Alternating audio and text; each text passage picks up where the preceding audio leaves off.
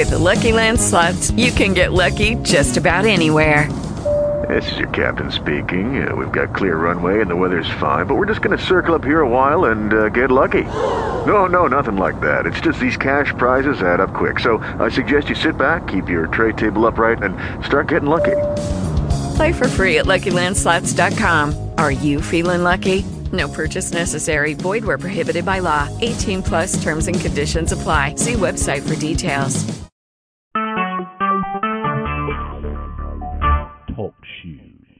Recorded live. Hey everybody, it's Chris here again with another episode of Super Theism, and I'll be continuing reading uh, Drake's Thomas Jefferson Was Wrong, a complete refutation of the Enlightenment. So the section that I'll be reading today is on uh, submission to lawful authority and civil disobedience. So it says, quote, Psalm 94:20, Can a throne of destruction be allied with you, one which devises mischief by decree? Proverbs 28:15, Like a roaring lion and a rushing bear is a wicked ruler over a poor people. Hosea 5:10, princes of Judah have become like those who move a boundary. On them I will pour out my wrath like water. Ephraim is oppressed, crushed in judgment, because he was determined to follow man's command. Hosea 8 4. They have set up kings, but not by me. They have appointed princes, but I did not know it. 2 Kings 19, or 1 9. Then the king sent to him a captain of fifty with his fifty, and he went up to him, and behold, he was sitting on the top of the hill. And he said to him, O man of God, the king says, Come down. Elijah replied to the captain of fifty, If I am a man of God, let fire come down from heaven and consume you and your fifty. Then fire came down from heaven and consumed him and his fifty. Joshua 2 3. And the king of Jericho sent word to Rahab, saying, Bring out the men who have come to you, who have entered your house, for they have come to search out all the land. But the woman had taken the two men and hidden them, and she said, Yes, the men came to me, but I did not know where they came from, or where they were from. It came about when it was time to shut the gate at dark that the men went out. I do not know where the men went. Pursue them quickly, for you will overtake them. compare with Hebrews 11:31 that commends her for this lying and resisting of her government. Resistance by fleeing. 2 Corinthians 11:32. In Damascus, the ethnarch under Aretas the king was guarding the city of the Damascenes in order to seize me. And I was let down in a basket through a window in the wall, and so escaped his hands. Jeremiah 26:21. When King Jehoiakim and all his mighty men and all the officials heard his words, then the king sought to put him to death. But Uriah heard it, and he was afraid and fled and went to Egypt. But the hand of Ahikam, the son of Shaphan, was with Jeremiah, so that he was not given into the hands of the people to put him to death. Matthew 10:23 But whenever they persecute you in one city, flee to the next. For truly I say to you, you will not finish going through the cities of Israel until the Son of Man comes.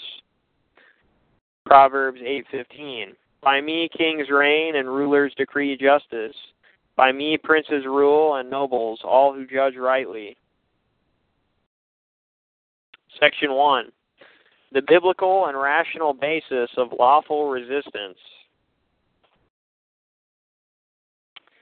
Glasgow says in Alexander Craighead's Renewal of the Covenants, National and Solemn League, a confession of sins, an engagement to duties, and a testimony as they were carried out on at Middle Octorara in Pennsylvania, November 11, 1743, edited by W. M. Glasgow. Quote,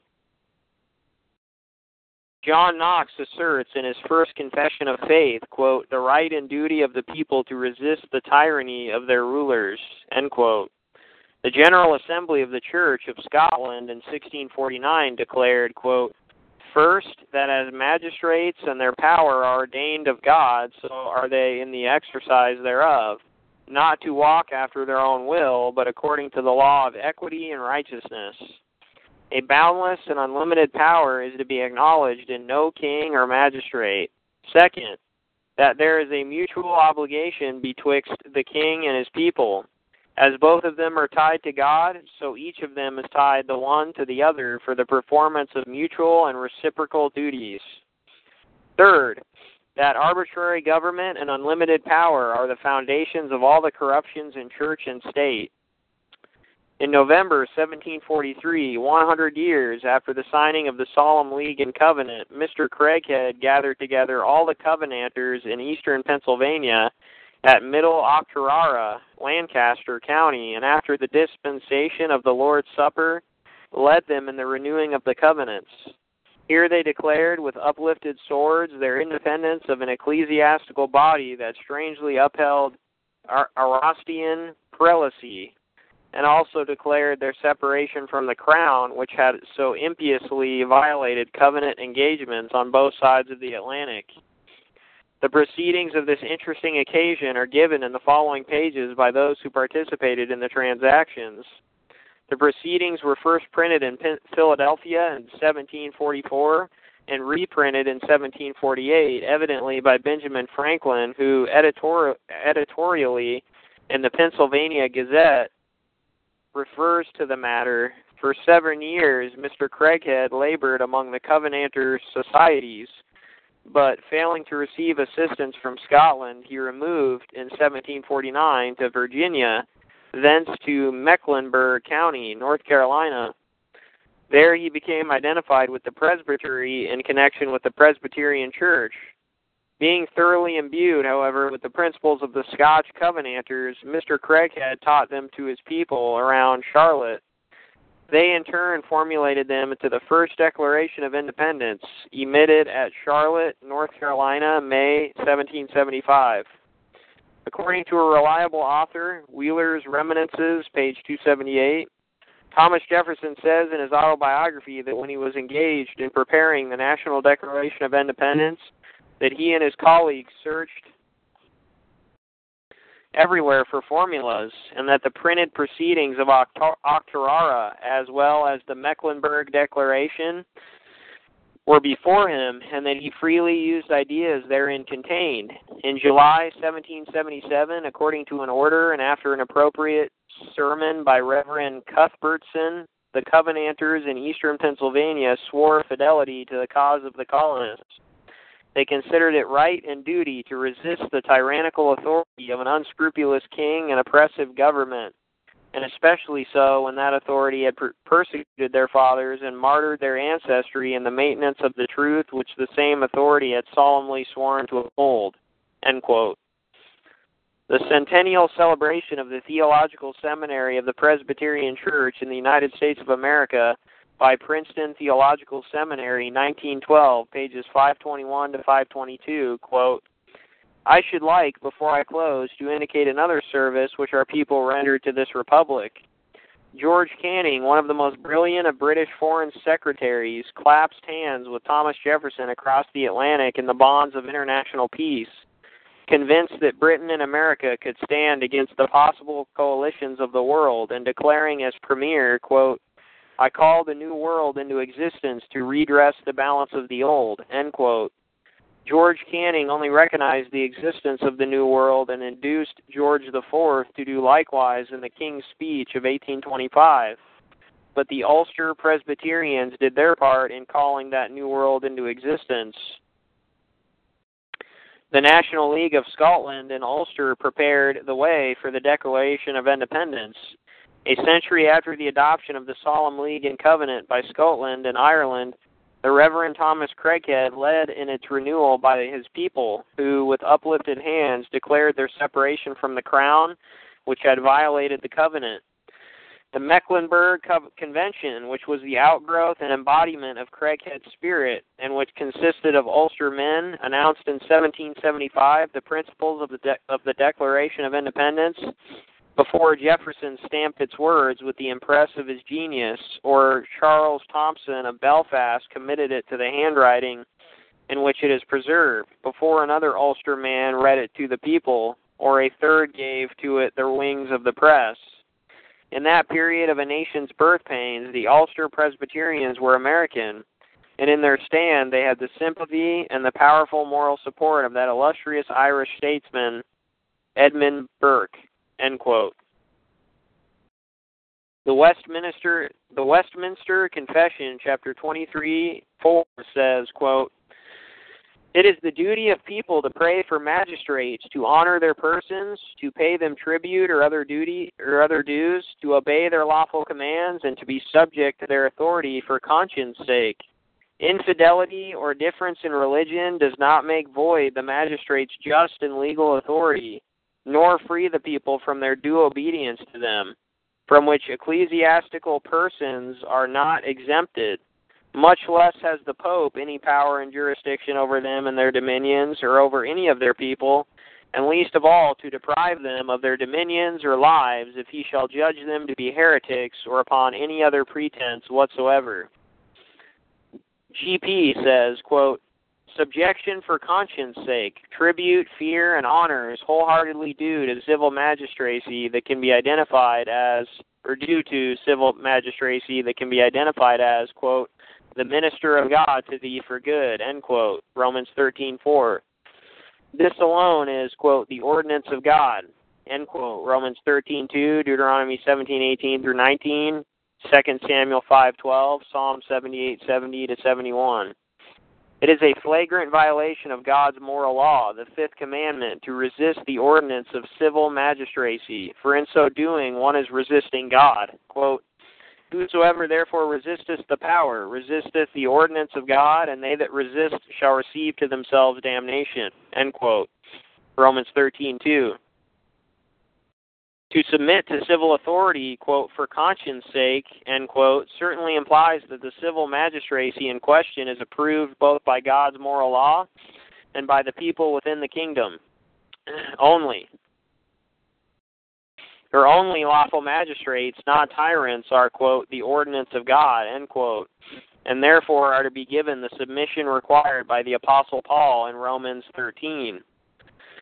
Christopher Goodman, a contemporary of Knox, who received the wrath and threats of Mary Tudor, Tudor of England for his uncompromising stance as to what constituted lawful civil magistracy, has written, Otherwise, if without fear they, i.e., civil magistrates, transgress God's laws themselves and command others to do the, to do the like, then have they lost that honor and obedience which otherwise their subjects did owe unto them, and ought no more to be taken for magistrates, but punished as private transgressors. quote, the ordinance of God, Romans 13:2, is not equivalent to every civil authority that God in his providence places upon a throne. That which God directs in history by his providence is not necessarily that which he orders by his moral precepts. And it is by his moral precepts that civil magistracy is instituted. Therefore, it must be maintained that, quote, the ordinance of God, end quote, is determined by the moral and revealed will of God, rather than by his providential will. Tyrants who claim regal authority to rule over a kingdom cannot receive the conscientious subjection of Christians. Genesis 14:13 through 16, Exodus 7:14. Note these are both before the theocracy.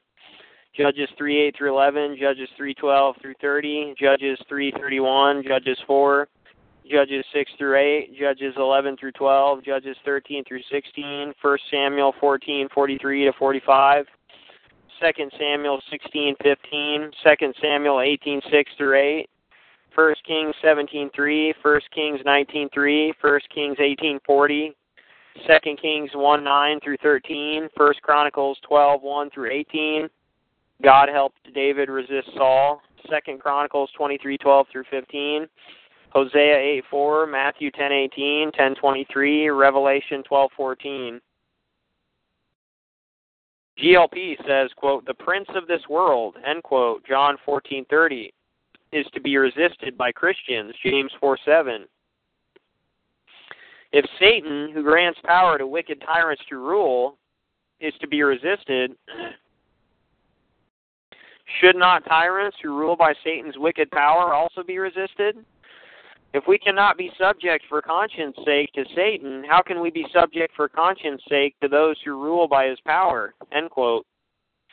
Romans 13 is to be understood in the way George Buchanan describes, quote, Paul therefore does not here treat of the magistrate, but of the magistracy, that is, of the function and duty of the person who presides over others, nor of this nor of that species of magistracy, but of every possible form of government. Nor does he contend against those who maintain that bad magistrates ought to be punished, but against persons who renounced every kind of authority, who, by an absurd interpretation of Christian liberty, affirmed that it was an indignity to men and, and emancipated by the Son of God and directed by God's Spirit to be controlled by any human power. It's that anarchism there. To refute this erroneous opinion, Paul shows that magistracy is not only a good, but a sacred and divine ordinance. End quote. Rutherford acknowledges a complaint. Quote, he wrote it when the Senate of Rome had power to declare Nero an enemy, nor a father as not a father as they did. End quote. Then replies, quote, Bodine proveth that the Roman emperors were but princes of the commonwealth, and that the sovereignty remained still in the Senate and people. The emperors might do something de facto, but lex regia was not before Vespasian's time. Yet there were senatus, consulta, and one great one is that this that the Senate declared Nero to be an enemy to the state. End quote. GP says, quote, Therefore, it is affirmed that the habitual tyrant who flagrantly violates the moral law of God is not, quote, the ordinance of God, end quote, but rather the ordinance of God and the minister of God to thee for good is he who upholds God's moral law. Furthermore, it is the moral duty of all Christians to resist civil governments which rule by tyranny and establish their thrones by wickedness. The habitual tyranny of unlawful civil governments against God's moral law and against his Christ is manifested in their framing, quote, mischief by law, end quote, Psalm 94:20.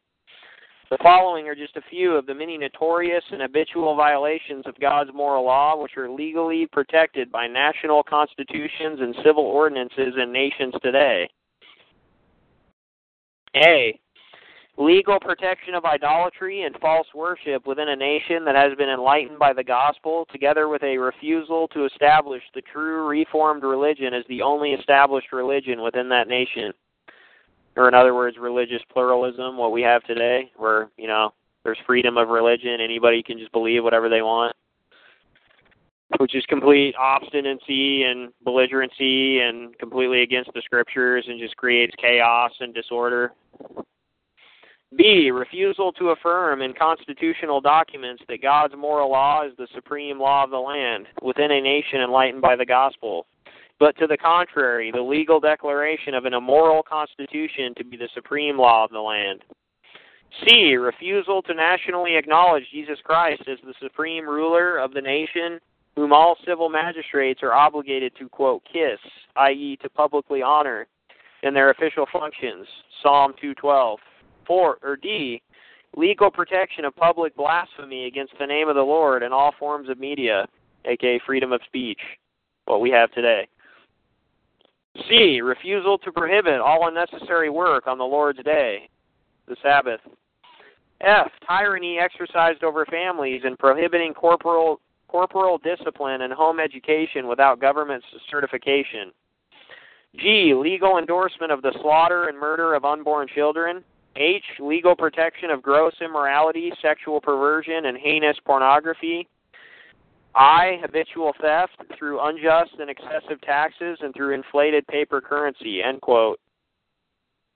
Quote, lawful resistance, not revolutionary anarchy, against habitual tyrants is the duty of all Christians, for subjection for conscience sake is due only to him who is the ordinance of God and the minister of God to thee for good. Lawful resistance will most certainly involve the following particular convictions and actions. The habitual tyrant must be refused the honor which the ordinance of God alone is to be given. The habitual tyrant must be refused subjection for conscience sake. Though the, though the Christian should obey all the lawful commands of even an unlawful government, both because the command is agreeable to the Word of God and because Christians ought to seek to maintain as much order as possible in a nation until biblical changes can be made, For, quote, legalized tyranny, i.e., tyranny that has the consent of the people, is ordinarily better than revolutionary anarchy. There can be there can no more be conscientious subjection to a tyrant's authority as quote the ordinance of God than to a murderer's authority or to a thief's authority as quote the ordinance of God. In a moral national constitution which protects and defends the habitual and flagrant violation of God's moral law in both tables cannot be upheld and defended by solemn oaths, nor can allegiance in any way be given to it. A Christian must resist all unlawful commands of the civil magistrate, whether the one issuing the command is a lawful king or an unlawful tyrant. Quote, we ought to obey God rather than men, end quote, Acts 5.29. It is the duty of Christians both to testify against tyrannical civil government and to affirm the moral duties of civil magistracy and subjects under God's law. Civil reformation within a nation cannot occur without a faithful proclamation of the gospel of Jesus Christ.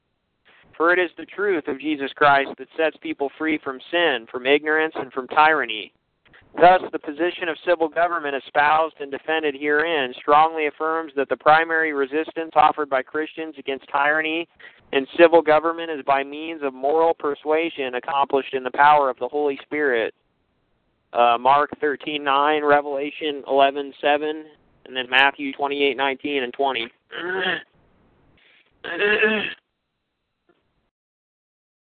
Christians should resist tyrannical civil governments by earnestly praying that God would destroy the throne established by wickedness, that he would be pleased to convert unlawful magistrates who presently are his enemies, and that he would hasten the day when righteousness would shine forth from the scepter of the civil magistrate.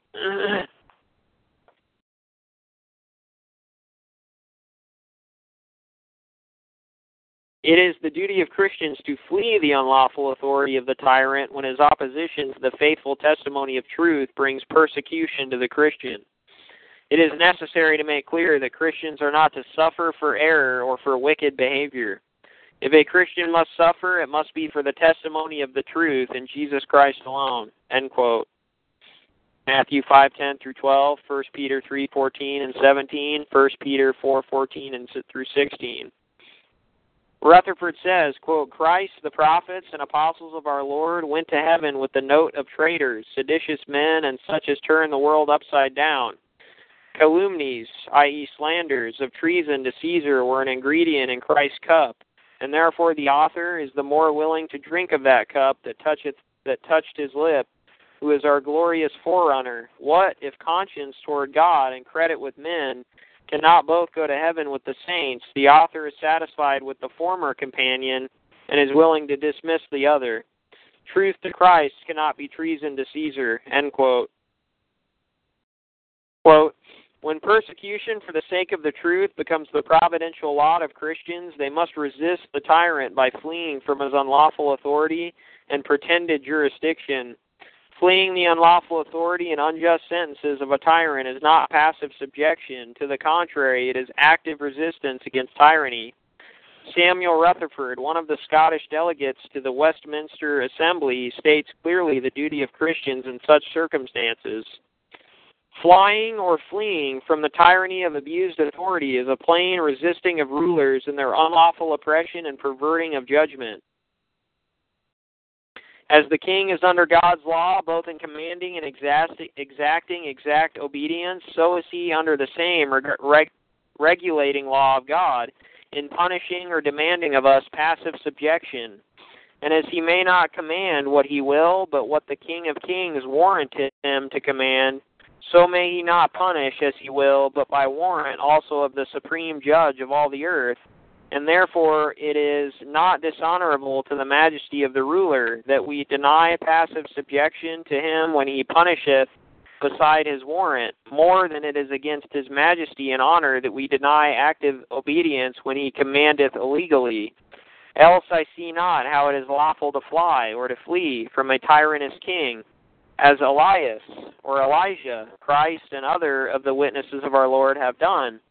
And therefore, what royalists say here is a great untruth, namely, that in things lawful we must be subject actively, in things unlawful passively. For as we are in things lawful to be subject actively, so there is no duty in point of conscience laying on us to be subject passively, because I may lawfully fly or flee, and so lawfully deny passive subjection to the king's will, punishing unjustly. End quote.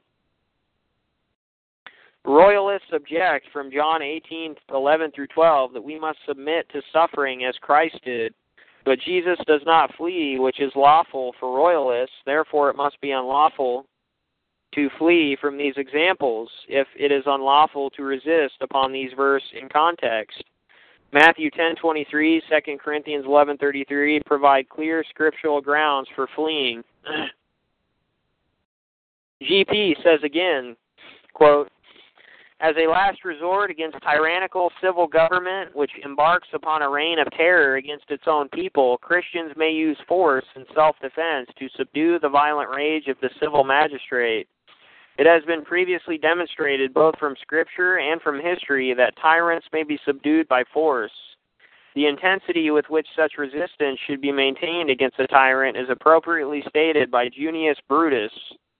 If their, i.e., the civil magistrates, assaults be verbal, their defense must be likewise verbal. If the sword be drawn against them, they may also take arms, and fight either with tongue or hand, as occasion is. It is affirmed by our Reformed forefathers that resistance by means of force in cases of self defense is not contrary to biblical commands which call Christians to be subject to lawful magistrates and not to resist them or biblical commands which call Christians to suffer patiently under harsh rulers. Samuel Rutherford has faithfully expounded such biblical passages as those found in Romans 13:12 and 1 Peter 2:13 through 20 and clearly demonstrates that these passages cannot be made to contradict the rest of God's word where resistance by means of force and self-defense is approved and that these texts themselves do not contradict biblical resistance, whether resistance without force or resistance by means of force. Rutherford reasons 1. Patient suffering under wicked men and resisting them by means of force are not incompatible, but may very well stand together.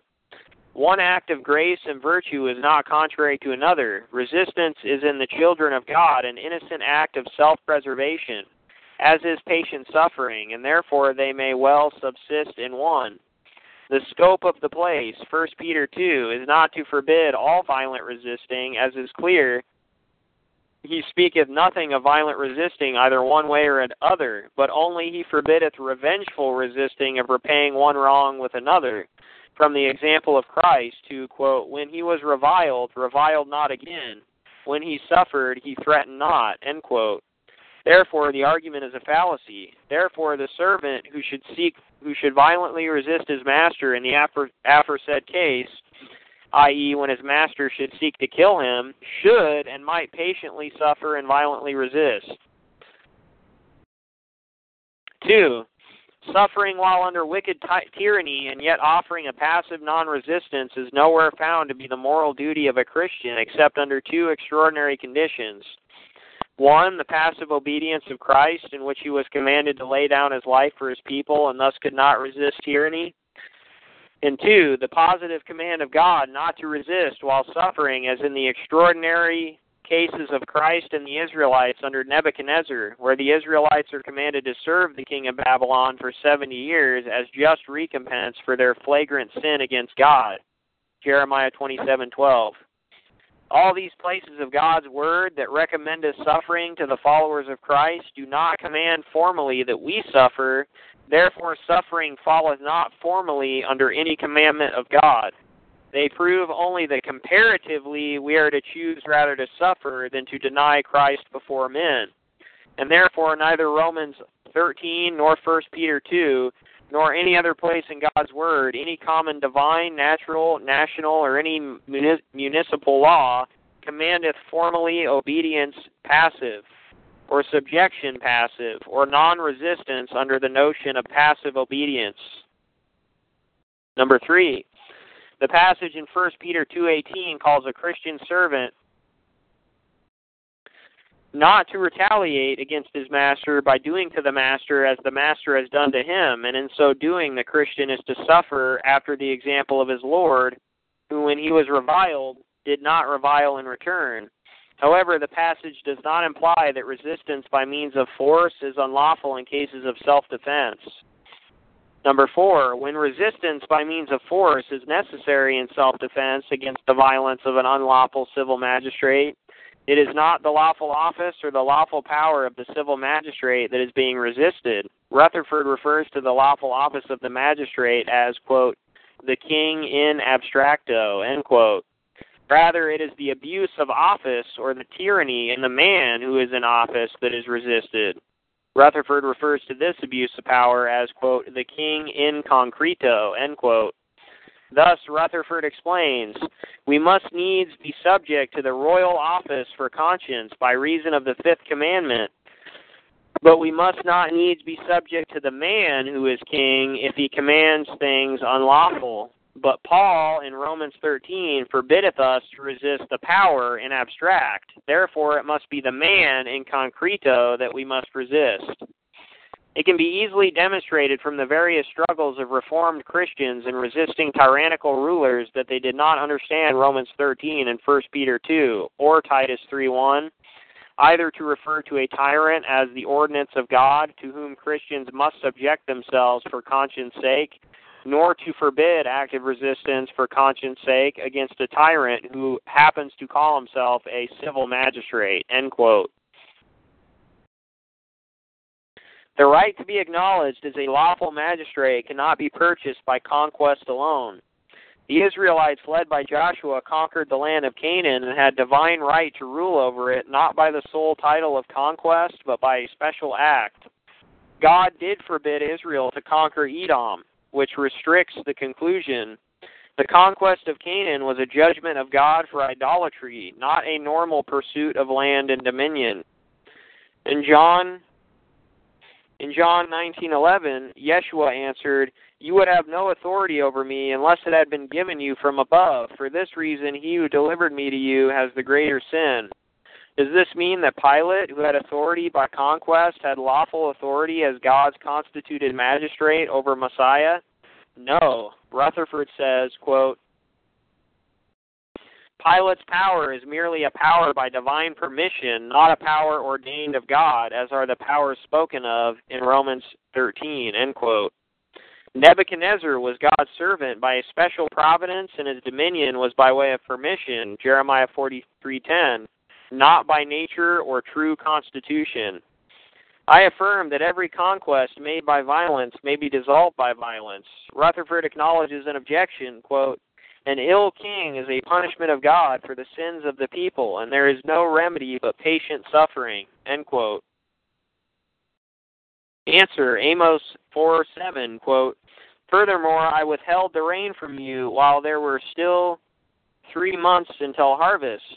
Then I would send rain on one city, and on another city I would not send rain. One part would be rained on, while the part not rained on would dry up.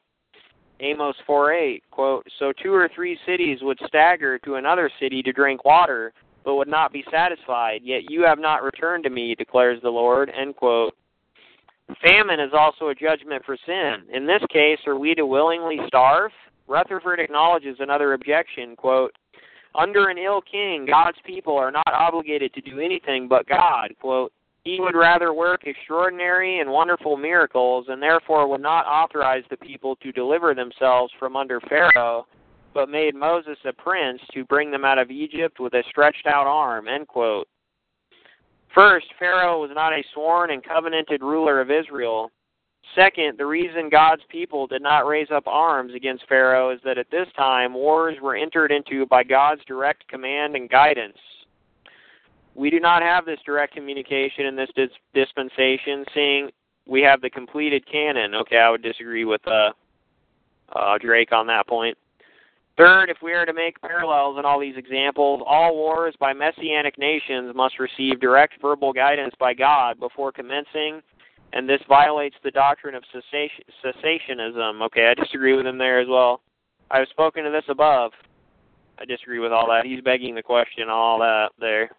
I disagree on all that. But all right, well, I think I'm going to end it there.